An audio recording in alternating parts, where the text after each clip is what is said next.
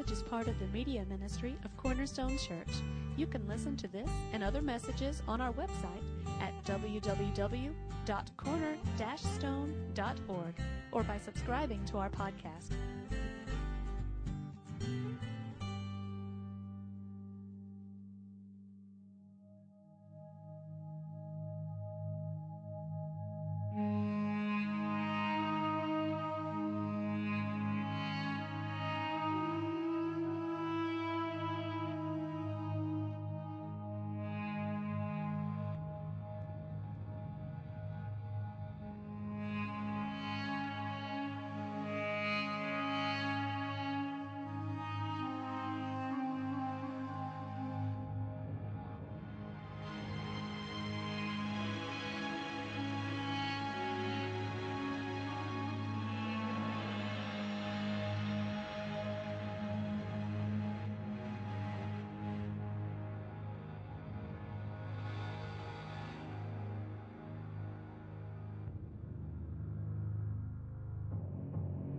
Every great endeavor takes strategy and teamwork, risk and sacrifice.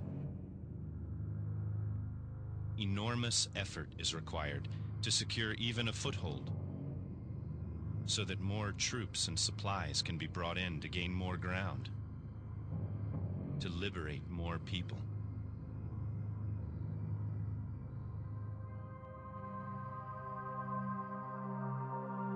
Advancing the gospel to the last frontiers of the unreached also takes strategy and teamwork, risk and sacrifice.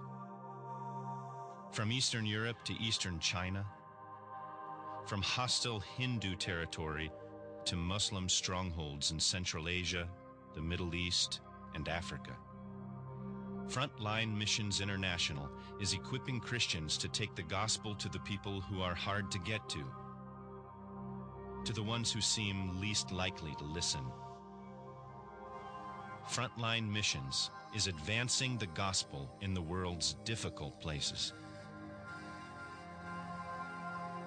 Before we came to Indonesia, uh, to my knowledge, I had never met a Muslim before. And there was this fear of how do I share the gospel with someone who's never heard it? But as we're living among our Muslim neighbors and friends, we're seeing that the gospel isn't just for the West. It is for these people, these friends of ours. There's one guy in particular that God has connected me with. And as we've built a relationship over the last few months, I've been praying for that perfect opportunity to give him the gospel. And just recently, God gave that opportunity. And I remember him asking questions about why Jesus died. And I was able to tell him for the first time that Jesus died for you. And then I was able to give him a copy of the Gospel of Luke. And in the joy that that brought to me of seeing him for the first time hear that God loved him and that Jesus died for him. The Lord has provided many opportunities for me to share the gospel with so many people here just sitting in a taxi, talking to a taxi driver, riding on a train and striking up a conversation with the person next to you, using your lessons in the classroom to reach out to the students, and just living your life in Christ in front of the people that you're with every day. Opportunities arise all the time. If you are seeking them and you are asking the Lord to open the doors, He will.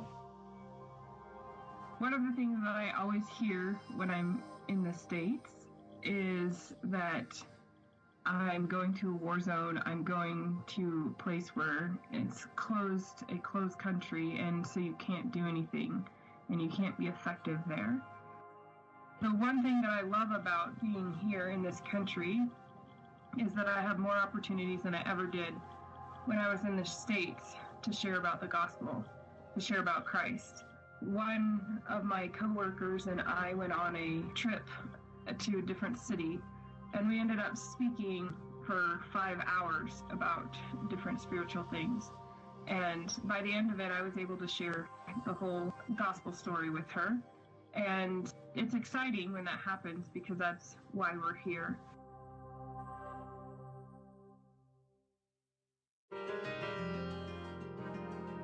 How do we gain access to unreached people?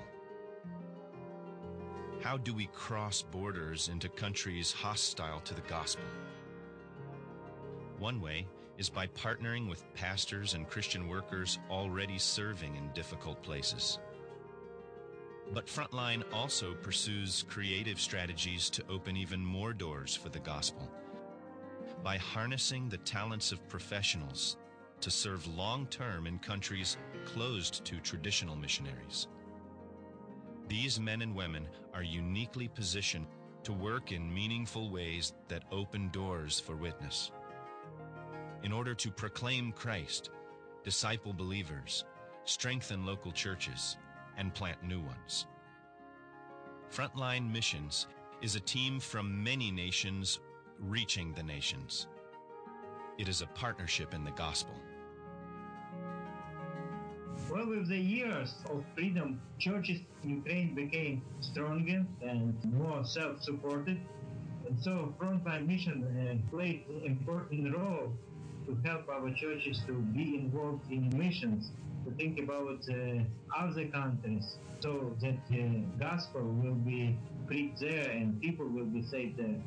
The Frontline Mission help uh, churches in Ukraine to send some uh, missionaries to Russia to be involved in training programs there, and also from Frontline Mission help us, our churches actually find out about native Christians in Uzbekistan. Now, many churches in Ukraine, they support native workers in Uzbekistan. They pray about Uzbek brothers and sisters who go through persecution right now.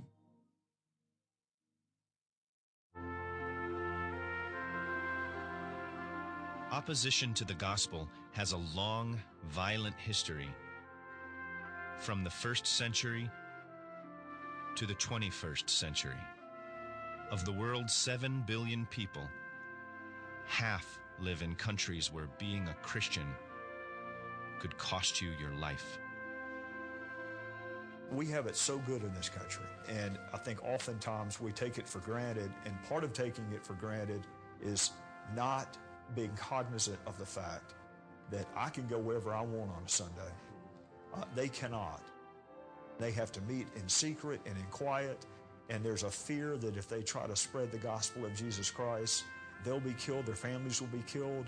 I mean, really, we have such a comfortable existence in this country, we lose sight of the fact that the whole world's not like that.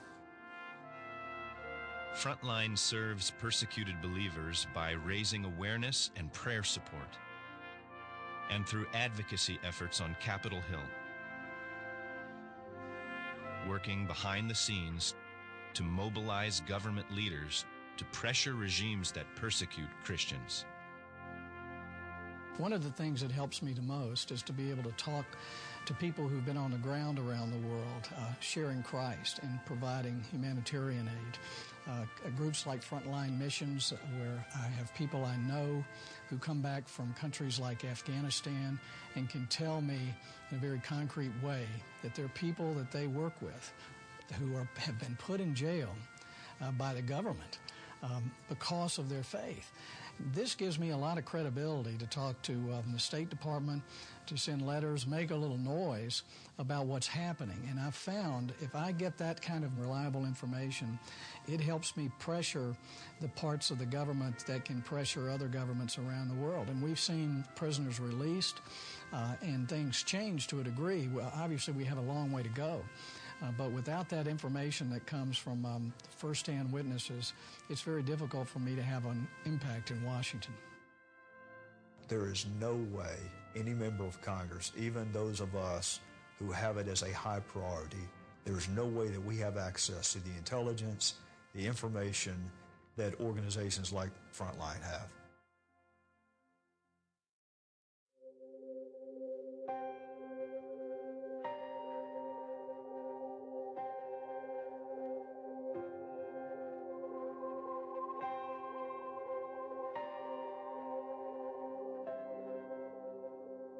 Every one of these soldiers stepped out into uncertainty, going without hesitation into hostile territory, driven by a cause greater than themselves.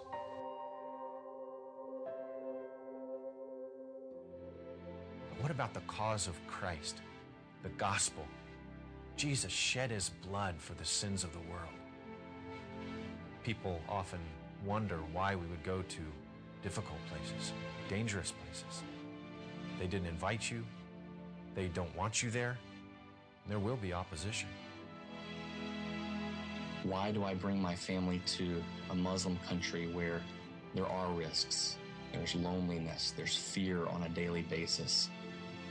And we do it because Christ is worth it. And, and He's promised us that He will always be with us. When we've faced the greatest opposition, even when our pastors and brothers and sisters have been arrested, that's when God's grace and presence has been the greatest too. I feel like through the things that I have lost, through the things that have happened to me, through um, the imprisonment of teammates, through the death of teammates, through um, the kidnappings, through all of just daily life here, um, I have gotten to know Christ better. When you are stripped of everything, you realize what you do have. And what I do have is Christ, and He's enough. Missions, at its core, is the Father sending the Son into this war zone to take on sin and the demons and the devil himself. Well, Christ won. He crushed his enemy at the cross, shedding his blood, rising again. Now his risen body is with the Father, and his redeemed body, the church, is still here, on mission. Little lambs armed with love and truth. In any battle, there's a front line, and there's a supply line. And what a privilege that God calls us to take part, to live for a cause greater than ourselves, inspired by a heavenly vision like the Apostle John's in the book of Revelation, when he saw people from every tribe and every language praising the Lord Jesus Christ. And this actually, this vision is unfolding before us, right before our eyes. Worthy is the Lamb to receive honor and glory. ایدینیه اشت چنجی تمار لفدین دن دارین تزوار بارا خدا دومبا یان دیسمبری جیگا el cordero گایا شپه digno es el cordero مستحق هو الحمد ist das Jahr. Das Deus ist freudig. Gentin Kina. Gentin Kina. Gentin Kina. Gentin Kina. Gentin Kina. Worthy is the Lamb. Worthy is the Lamb.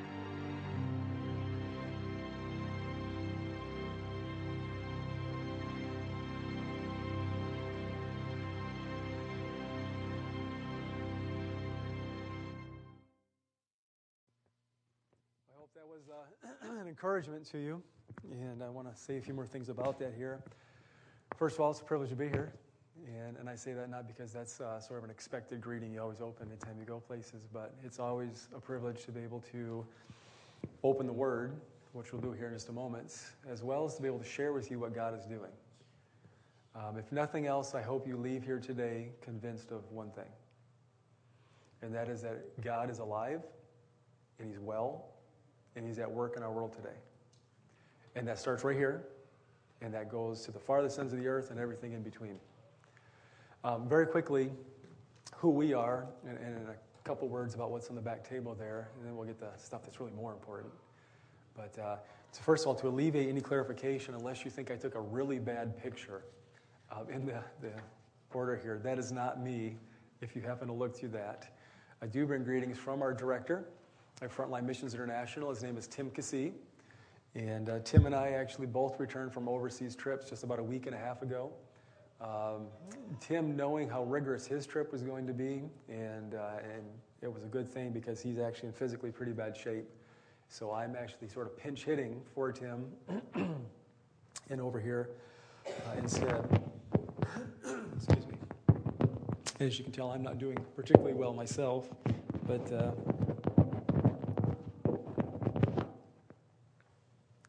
Sorry. It's one of those wake everybody up moments. He just actually returned from China, and he was in the land of Jordan, and he's in the land of Iraq as well. I'm happy to report that God is alive and well there. I actually came back from the lands of Central Asia, and uh, God is alive and well there as well. In fact, I'm going to tell you a couple things he did just a week ago uh, to remind us. I love missionary biographies. Do you ever read missionary biographies? Or, and I'm a historian by trade, so I like digging into the past and seeing the, great works of God and things that He's done, and He did. He did do those things. But also, there's a, there's a danger in reading those old biographies of the past and seeing all the things that God did. And is that, I don't know about you, but I can tend to reduce the works of God at times almost into a once upon a time sort of routine. Like centuries ago, God was really active and really powerful in doing some of these amazing things. Well, we praise Him for what He did in the past, but also what I want to briefly remind us of today, He's still doing it. He's still doing it in amazing ways, and I don't use that word randomly. There's a few things on that back table I would encourage you to take. Uh, one of those things is actually it's a 20th anniversary. Uh, we're grateful God has given Frontline Missions International now 20 years of service. We are service organizations, and I would encourage you to take this and, and just uh, read through it. This actually uh, illustrates some ways in which God is at work in our world. Uh, how does God reach the difficult places? The mission of Frontline Mission International is advancing the gospel in the world's difficult places. And people rightly ask, well, what do you mean by, by difficult? Because every place is difficult. It's difficult right here. We define the word difficult in our mission statement as places where there's organized and systematic hostility to the gospel. And that's places of radical dictatorship, uh, Islamic, brutal Islamic radicalism, communist regimes, things of that nature. Places where the gospel is not welcome, the name of Christ is not proclaimed, and where you can't go with, uh, you know, missionary or religious worker stamped on your visa. There's many parts of the world you can go. You can go to the lands of Latin America or, or Japan or Western Europe, and you can kind of do church similarly to how we would do it here. There's a freedom and an openness to do that. But how do you advance the gospel in those places where that's not possible? How do you proclaim the name of Jesus Christ when it's illegal to do so? That's sort of our focus. And there's a number of newsletters back there. Please take these. If nothing else, Jamie and I have to pack them back up and put them in the box and take them back with us if you don't take them. So I would encourage you to grab as many of those as, as would be a blessing to you and read through them. They contain stories of what God is doing in our world today, reminding us that He's alive and well and at work in our world. If you'd like to be on the mailing list of Frontline Missions International, there's a clipboard back there as well. Please go ahead and sign that. There's some email things you can receive as well as some physical mail. And if you could provide both, we'd be happy to do that um, if it would be an encouragement to you. My background 18 years I spent teaching in a university. God made it very clear after those 18 years, in which I was doing cultural immersion trips, study abroad trips, working a lot with overseas entities, that uh, He wanted to uproot us out of our roots in the north and so we moved down to upstate South Carolina. I was telling uh, Seth and Daryl and some others before that we've been having a terrible time convincing people with our accents that we're from upstate South Carolina. But we're doing our best and we love our new home and happy to have it as a base of operations to now be full time in missions. What does that mean?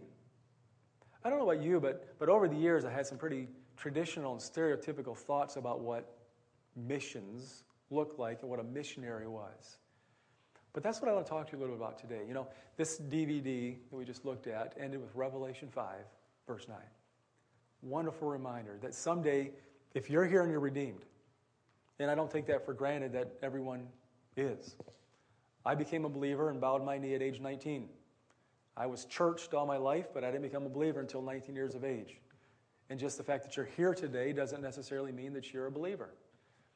If you are here, and you're a believer and a follower and a disciple of Jesus Christ, then you and I and the others here will get to someday participate in this great choir that was mentioned there in Revelation 5, verse 9. Because Jesus, that perfect Lamb of God, has redeemed people from every tribe and every tongue and every nation. And we're all going to get together someday and we're going to praise Him. And we're going to do it much better then than we do now. Because right now, I don't know about you. Well, actually, I, I do know about you in that you carry around the same thing I do. It's called my flesh. It's my, my bad habits, my tendencies, it's my shallowness. And as hard as I try, and the Holy Spirit's still doing that work in me, just as He's doing it in you, and we'd worship Him as best we can, but we still do it rather imperfectly, don't we? Someday it's all going to change. And we will worship Him perfectly in that day. That's actually part of this thing we call the Great Commission, where we're to make disciples of Jesus Christ for that day. But do you remember that, that Great Commission passage, the end of Matthew and elsewhere, where we're told to go and, and make disciples of all the nations? Part of that we will not be doing in that day, will we? Because when we get to that great choir in Revelation 5, verse 9, the only ones there will be the ones who have been redeemed. The others, unfortunately, are, are not going to be there. And that idea ought to just compel us to go out and tell them. Because right now is the only chance we're going to get to go and tell. That's that part of the Great Commission. And there is some logic, isn't there? To wondering about how much time and effort we spend telling those who have heard scores, if not hundreds of times, when there are still almost 3 billion people who have never once in their lifetimes heard a clear gospel presentation. Uh, we've actually been over in China for many years and had people say, Jesus, Jesus, Jesus, who's, who's this Jesus? Is he one of your great generals? Is he, is he a politician? Who's this Jesus I keep hearing about? They don't know. They've never heard the good news that we call the gospel. There are people throughout the Middle East and Central Asia who simply think of, of Isa or Jesus as a great prophet.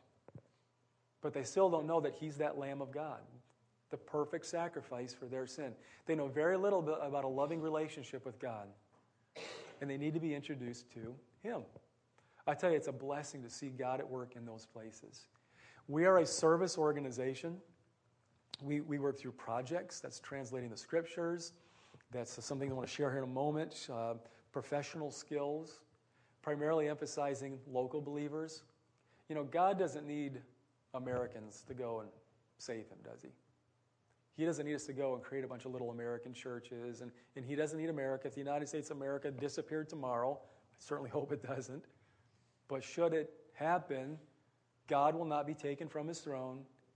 His kingdom will still advance because he made us a promise. Remember the promise in Matthew chapter 16? He actually directly said it to this guy named Peter. But, but it was preserved for all of us to both hear and remember to the present. He said, Peter, that's pretty well spoken. Remember that passage? He said, in fact, upon that message, upon that rock, I'm going to build my church.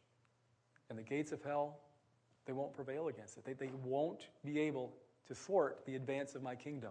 Peter, I'm going to keep building it and building it and building it and building it some more. And I'm going to continue building my church until I return. We have that promise. And that's exactly what God is doing. God's doing some pretty miraculous things. You remember the one thing I want you to leave with today? The reminder that God is alive and well and at work in our world today? Let me tell you about uh, Pastor River. That's his English name. It's not his real name, of course. It's the name we've given to him. River was the, as far as we know, uh, the third believer in his country just a few years ago. He lives in one of the oppressive nations of Central Asia. I'm sure there were others. We just don't know about them. If you ever hear someone say, there's no believer in this area, it's probably not true because God always has his people, eh, whether they're known to others or not. But this is the third believer we know of. And River has been uh, severely persecuted for his faith in Christ. He's been arrested, he's been, been tortured, he's been worked over pretty badly. His house has been bombed. He still has a huge crack going through his house there in that country in which he lived. His family's been threatened. He lives under a death threat. I mean, that's, that's the kind of existence River has. And he does, does all this joyfully. River was actually arrested along with his small congregation just a few months ago. They took him to the local prison. We really feared the worst. Surprisingly, they threatened him, told him not to preach anymore, and let him go. When that happened, there was a local minister of education that was incensed that all he had done is roughed up River a little bit and let him go with a threat. So this minister announced that those who loved Allah and those who wanted to teach this follower a lesson ought to gather that night in the city square, bring their weapons, whatever they wanted, and they were going to go and finish off what the authorities should have. Ever heard of this? He prayed. Got down on his knees and prayed. They gathered that night. They were there with torches, weapons. They're about to go to River in his home. The guy who announced this They said, raised his hand. He said, he's about to usher them to go, almost like he's leading some type of charge, and he dropped dead of a heart attack right on the spot. And we're told, I, I wasn't there, I'll tell you how I know this in a moment, but we're told to the extent they kind of look down, and in my American imagination, I can see them all looking down and, you know, kind of like, you know, oh, bummer. you know, well, all right, so they disbanded, and River's life was preserved. However, his assistant the next day said, To honor this man's memory, this was a, a lady, we need to reassemble again tonight and go and finish off what should have happened last night. They assembled that night. This lady now is there. She raises her hand and does something. I really don't know exactly the details, other than she's ushering, they're about to go to River's house, and you tell me. Drops to the ground of a heart attack. She survived, actually. I was just with River a week and a half ago over in Central Asia. He told me more stories beyond that. I can't believe it. You got to be making this up. I know he's not. It's book of Acts stuff. God's alive and well. Now, I don't, uh, I don't tell you that situation. That's a tragedy. Because as far as I can tell, there's actually a third person that went after River, and they also died this mysterious death. By the way, no one's going after Pastor River right now. He's free. God's given him. It's kind of what he did in what God did in Acts chapter 16. Remember when they, they beat Paul and Silas, uncondemned as Roman citizens? And then they came to throw them out of the prison. Remember what Paul said? Well, why don't you uh, let them come tell us to leave since they've beaten us uncondemned as Roman citizens? And, and those Philippian officials went, What? Oh, man. They were in trouble. Why did Paul say that? I think it was the way Paul was giving that young, fragile church some breathing room. Those, those authorities, those officials were not going to hunt down Lydia and those, those other early believers. God gave them some time. I think God's given River and his congregation a little bit of time right now, but the persecution actually already has started again. But I don't say that to be cool. I mean, it's a tragedy. Three people are probably off in eternity without Christ. And that, that ought to compel us. Compel us to go and make sure they know. And by the way, I, I don't have time to tell you River's story. It's incredible. Wish I could tell you about Malawu. the Malawi miracle. I was telling Seth a little bit about that earlier. Three and a half years ago, they were offering human sacrifices on this altar. Three and a half years ago. That altar is now smashed to pieces, stands in the shadow of a cross because over half of Malawi, Liberia has come to Christ. I should get to tell you about the 30,000 Oromo Muslims who have come to Jesus in just the last 13 or 14 months now. Al Shabaab is going nuts over there. They don't know what to do. They can't contain the gospel. The gospel is just powerful. It goes viral everywhere it's unleashed. God is alive and well and at work in our world today. I have the incredible privilege of being able to travel to many places and rub shoulders with these giants of faith and be reminded of that fact. Here's what I wanted to point out to you today, though. How is God accomplishing that? How is all of this happening? And, and, of course, one way to answer that is well, the Holy Spirit. The Holy Spirit of God is doing this. It's the power of His Word, it's the advance of the gospel. And all those things are, are right, but I'm talking even more practically. What are the practical human methods God's using to advance His gospel in all these places? If you want to turn there, you're welcome to. If not, let me just read you a passage. Exodus chapter 4. I want to build a metaphor in your mind, if I will, if I could, to, to answer that question. Practically speaking, how is God doing this?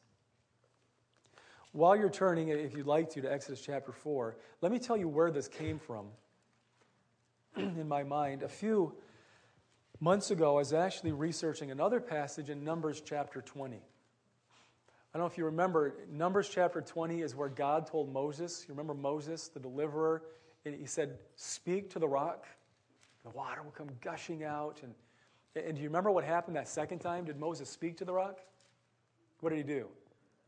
Right, he beat that thing. He took his rod and he just struck the rock, we're told, and water came forth. I mean, God still performed a miracle, but Moses, you remember, is going to be punished for his disobedience and he's not allowed to go into that promised land. I was actually studying that passage out, trying to figure out exactly what Moses' sin was.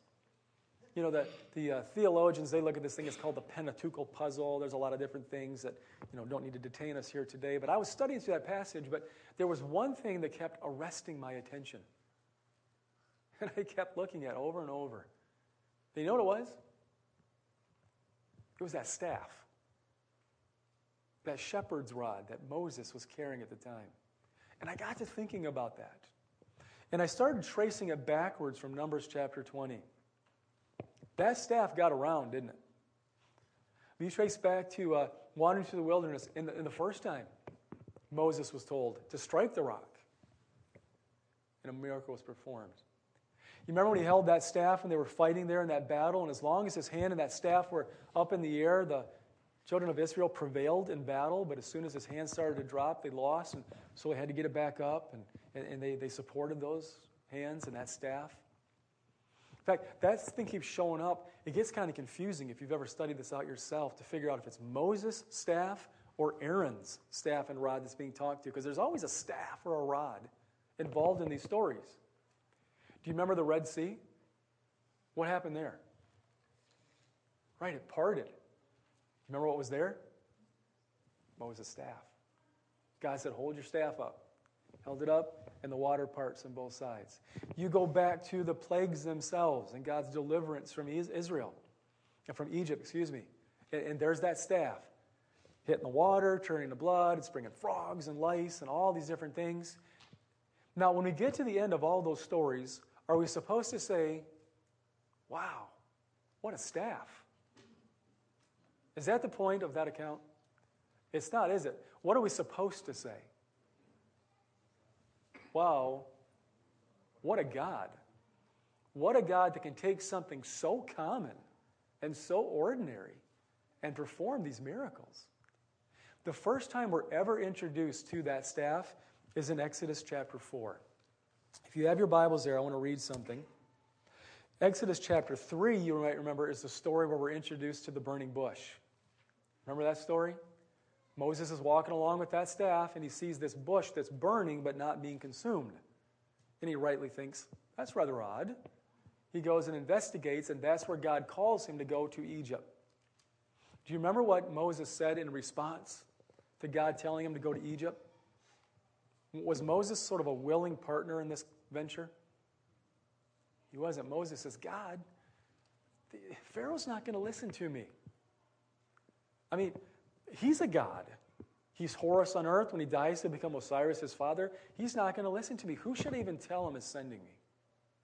And you remember what God's response was? God said, You, you want to know? Okay. Here's who you tell Pharaoh is sending you. You just tell him I am sent you. It's the first time God revealed his personal name to anyone in all the scriptures. The great I am. It should have been enough.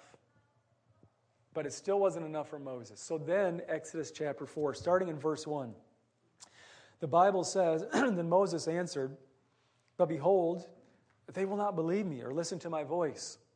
For they will say, The Lord did not appear to you. So the Lord said to him there in verse 2, Moses, what is that in your hand? And, and Moses said, A staff. There's that staff.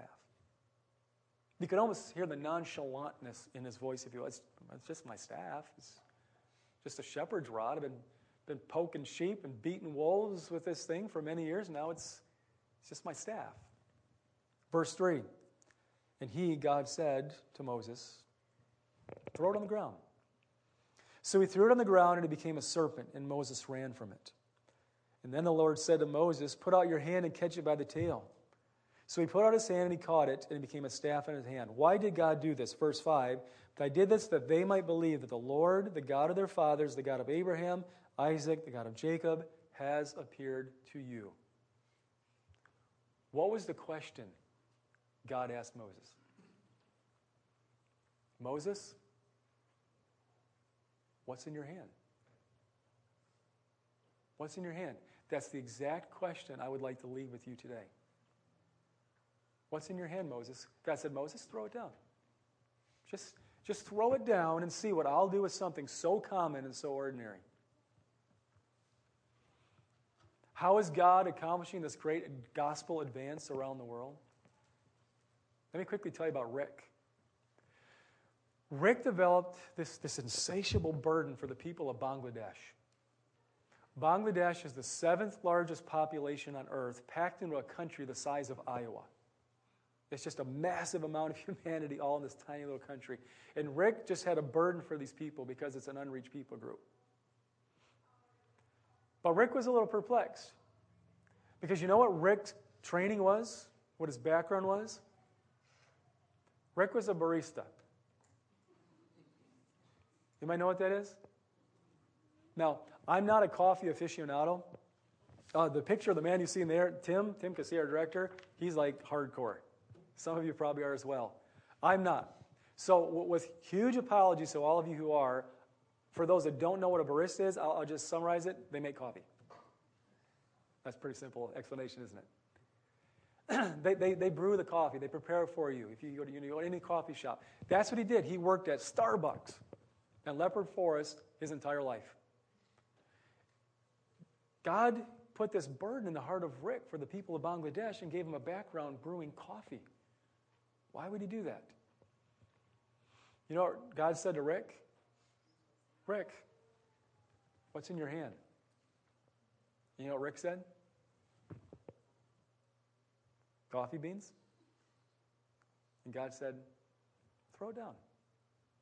Just throw it down and see what I'll do with it. Rick today lives in the country of Bangladesh. He has started a coffee shop in Dhaka, the capital. He's persuaded two villages in the Chittagong district, the Hill Track Valley, to abandon all their agriculture, and they're growing a special type of coffee bean. He has the first coffee roasting business in the history of Bangladesh. They love him. He can even issue his own business visas there. He's good for the economy, he's good for the people. There's gospel witness going out of his coffee shops. He employs Hindus, Muslims, Buddhists, and others. People are getting saved. Churches are being planted. The gospel is being advanced in Bangladesh. How? Because Rick threw his coffee beans down.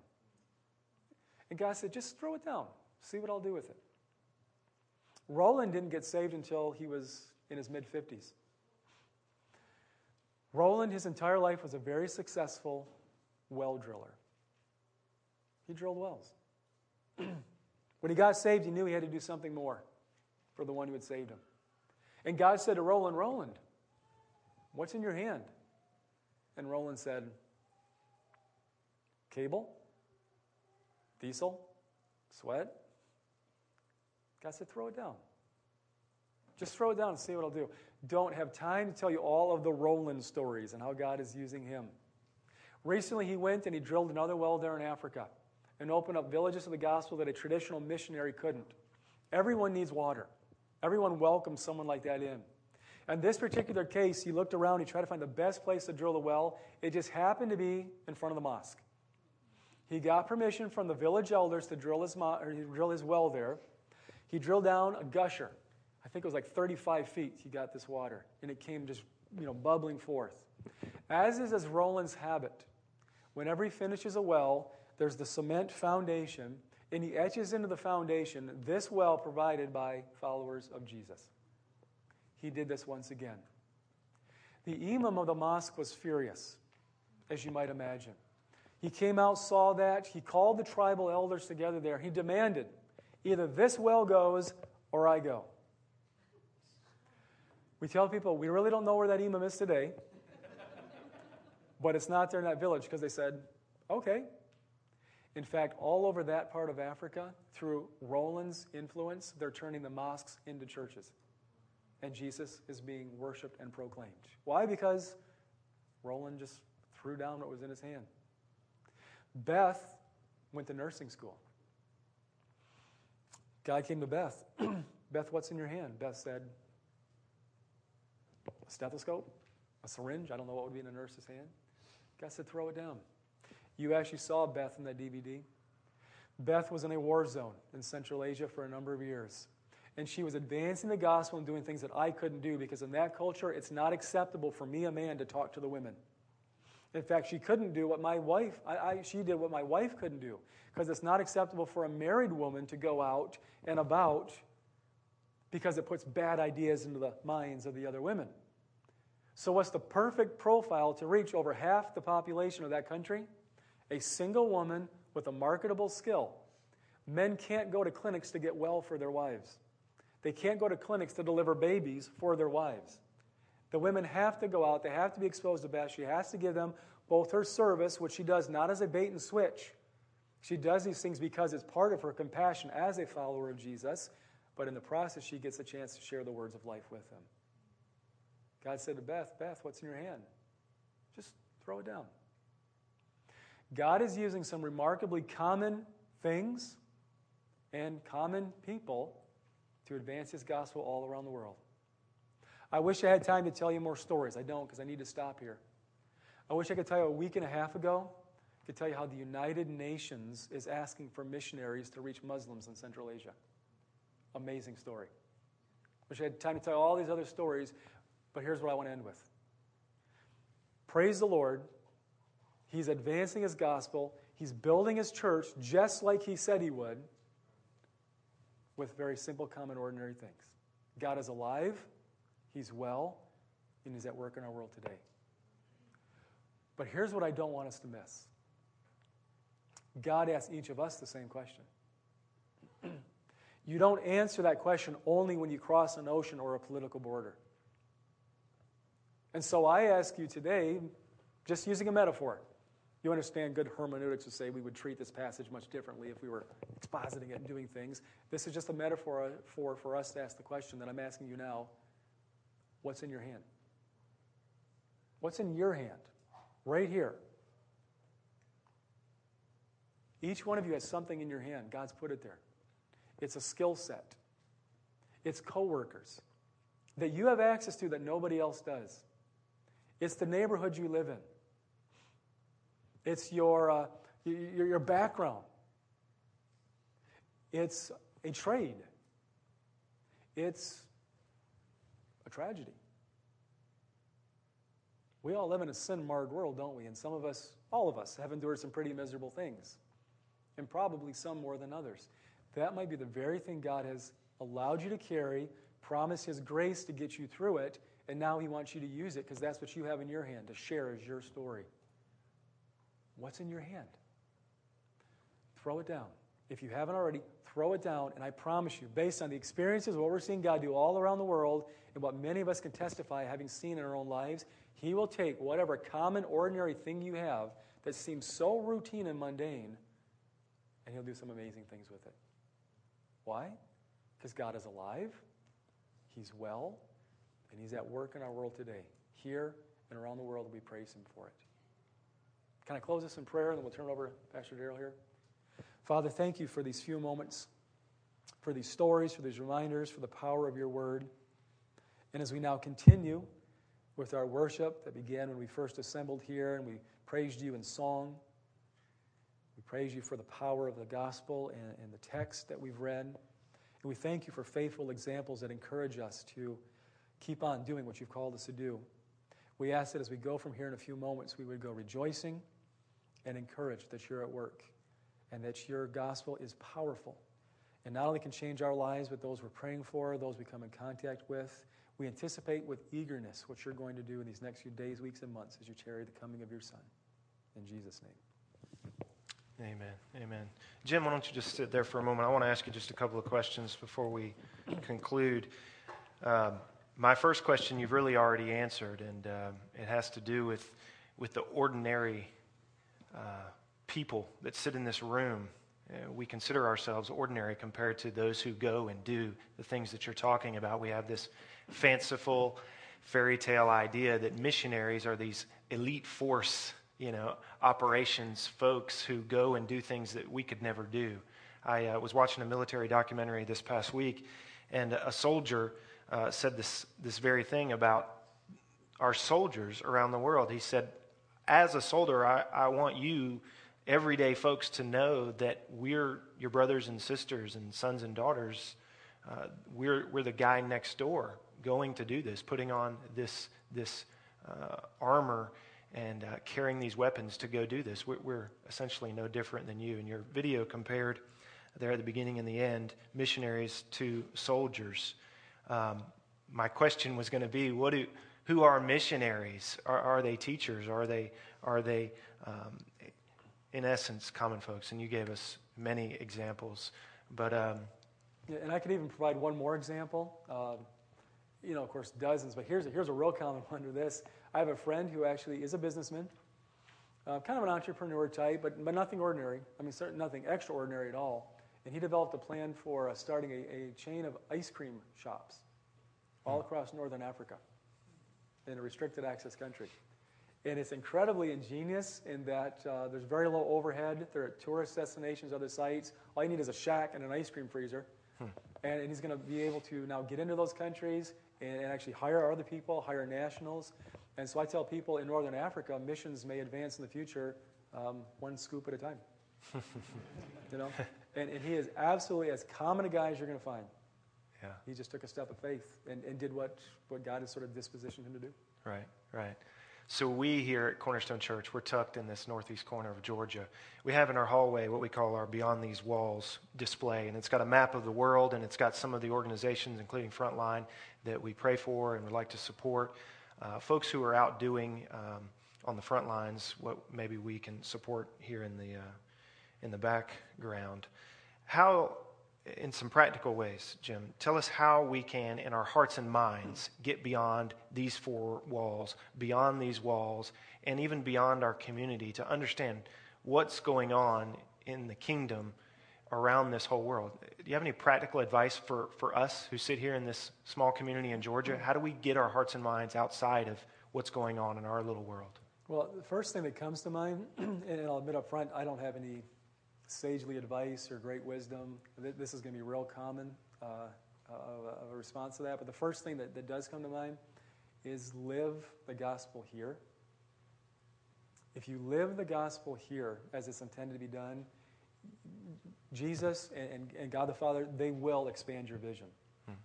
Because hmm. um, we all we all live in a place and you live your, your what seems to you common and mundane, but if you truly live the gospel and see those miracles that God's doing all around you, and the acts he's performing, I think he automatically enlarges our view. And then if you get purposeful, you know, and there's certainly resources uh, that you can uh, avail yourself of. There's people that you can talk to. But the fact is, we live in the global village. Hmm. You know, that, that was a phrase that was loaded with political connotations a few years ago, but, but it's reality. Uh, you, we, we, we live in a global village. Uh, the, the rising generations, some of the younger people we have in here, it means nothing to them to hop on a plane and have, fly halfway around the world. It's what we used to do in our generation, the one above mine. We would contemplate and plan to go across the state to make a visit to someone. We live in a very small world, and, and really we won't have to go to the world. The world has already come to us. Hmm. So, in a practical sense, I would say live the gospel here, and God will enlarge your vision of seeing people and opportunities, and then purposely go out and avail yourself of some of the, uh, the resources, the materials that are there and uh, ask God to put a burden on your heart for, for a people group or for a particular religious uh, you know, background or something like that. uh, Tim did a college assignment. Tim Smith's his name, college assignment on a people called the Chuk people. It was just a, one of those random college assignments that you, you never even think about as important. I don't have time because we're out of time. 15 years later, to tell you how God used him in Siberia to reach the Chuk people coming out of a, a, college assignment for a class that he never knew God would take and use. Don't miss God's moving in the ordinary circumstances of your life. Hmm.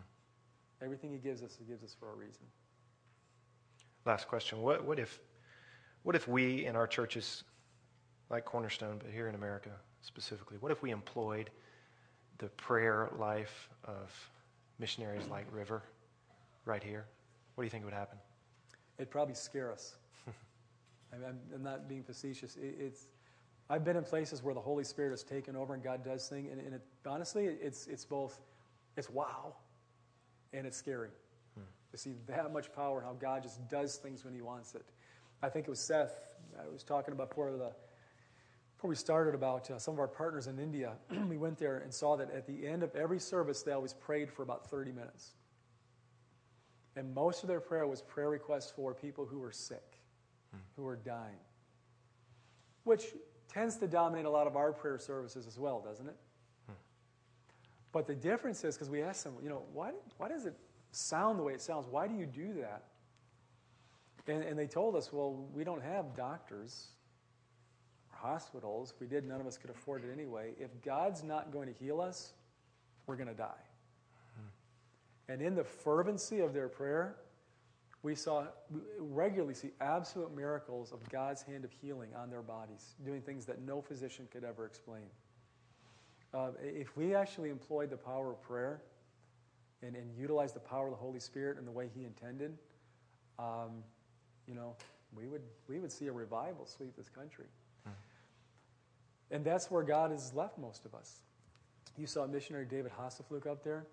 And I think of his words, people say to him, because God has very much richly blessed his ministry, and, and, they say, David, we wish we could be like you. And he said, Yeah, but, but, but you can't be like me because God has left you to minister. In fact, maybe God's going to call you to minister in some God forsaken place like the United States of America. Hmm. and, and, and his point is well taken by the people he says that to because the needs here are huge, and God, he's busy building his church here as well. And to answer your question, that's the only way I know how. I think it, it would just, it would be both exhilarating and probably startling because we don't really see it that much. Yeah. Yeah. Amen. Amen. Hey, thank you, Jim, for coming and sharing with us. I appreciate it. If you would like more information on Frontline Ministries, there's a lot of information on the table here. And then uh, we also have them posted on our Beyond These Walls display. Let me, uh, let me conclude by using this as our challenge. You know, we added just a few months back our worship and prayer time. And we didn't just do that to have 30 minutes of extra music or uh, just to get you here early. Our, our heart belief is that um, God will work through the fervent prayers of the righteous. And so let me, let me encourage you and challenge you afresh to consider gathering at our 1030 time. For 30 minutes, we prepare our hearts for what's going to happen here in the regular service, but also to uh, perhaps up our commitment to the power of prayer, to seek God and beseech Him. And, you know, as my heart for, for bringing Frontline is, was to have someone else besides me or one of our elders to help maybe broaden our horizon of what's going on around this world, to maybe spark something in you. And, and I think Jim is right on when he says that it, it, you going, perhaps, you being a missionary in the future, it's going to start right where you are. It's going to start in what God is doing right here, right now in your life. And so let me dare you through prayer to just open that door for him. I, I know there are missionaries right here in this small church. There are missionaries to places in the world that many of you have never heard of. Because missionaries are not anything more than you or I. They're, they're, they're no special elite Christians that God has gathered somewhere else. They're, they're you right here opening the door for God to say, Let me use what's in your hand. And here's, here's how we're going to do it. Uh, if this is your first time, we haven't yet welcomed you, and I want to welcome you. I want to say that we're glad you're here. I hope that you found this congregation to be welcoming. We hope that you felt like this is home today. Let me ask, before we depart, would you, in your bulletin, take a moment before you leave to fill out that guest card and drop it in our offering box? That's the brown wooden box at the back of this room. We give our tithes and offerings in that box. We ask that you just make that guest card a part of your uh, contribution to our offering today. That's all we ask of you. We'd love to have a record of your visit. If you have questions about Cornerstone, mark it on there and we'll get back with you. The only announcement I'm going to give you is to look in your bulletin. Life groups are starting all this week and over the next couple weeks Tuesday nights, Wednesday nights, Sunday mornings before church and after church. Some great groups. Make sure you get the info to jump in there. Those are listed in the bulletin and there's some info around the church as well. I will say, Come Wednesday night for our new Wednesday night family dinners uh, geared towards just fellowship. All right? Uh, started this past week. We had a great turnout, great food. Uh, we just had a great time. There's a sign up for that so we know how many people are coming. It's in the hallway just before our Beyond These Walls display on the bulletin board between the restrooms. We need to know if you're coming for that, uh, and we'd, we'd love for you to be with us here. Um, finally, let's pray and ask God to do in our hearts what uh, He's doing around the world. Dear Lord, um, I know there are missionaries sitting in this room. Missionaries to this community because you've been prompting in their heart to, to be. Um, to be kingdom minded and not just career minded. You've been prompting in their heart to be grace focused and not just financially focused. You've been, you've been through your grace and your love showing them who you are, the great I am. You've been causing them to trust you more. And they've been opening up that door of their heart wider and wider, and they've been coming to trust you more and more. And they're sensing in their spirit that they need to be agents of change. They need to be the soldiers for the kingdom of grace in this very community. And there are, there are others who are here, Father, who, who know that, that that may mean that, that they're the soldiers who, who cross a sea, who invade a land with grace that. Um, that many of us have never even heard of before. But we trust that you can do amazing things starting right here in our own hearts. We trust that you can do amazing things starting in our own soul. Maybe the greatest miracle this morning is to get through to our hearts, to soften our hard heads, Lord, to know that there is, there is kingdom business, an amazing kingdom business going on around this world. Give us hearts that will pray like, like River has prayed. Give us miracles here and around the world like those we've heard of in just these short few moments. Lord, we, we want to see the miraculous. Right here at Cornerstone, we want to see the miraculous. Lord, cause us to have the fervency of prayer that the missionaries and uh, in the hardest places have. But I, I trust that your Holy Spirit would speak to us. And Lord, I, I look forward as the pastor of this flock in the coming days and the coming years to hear that from this moment you have flowered a mission. And maybe that one's heart, or maybe that one's heart. And Lord, we'll rejoice looking back on the day where that seed was planted, watered, and has sprouted up. And we become the ones on videos like these. We love you, Lord, and we thank you for your grace. Be a big God right here. Be a big God around this world. In Jesus' name, amen. Amen. Hey, thanks for coming. Make sure that you uh, grab some info. Jim will be at the door out here, and uh, make sure you encourage him. Thank him for coming. Bless the Lord. Amen. Have a great week. We love you.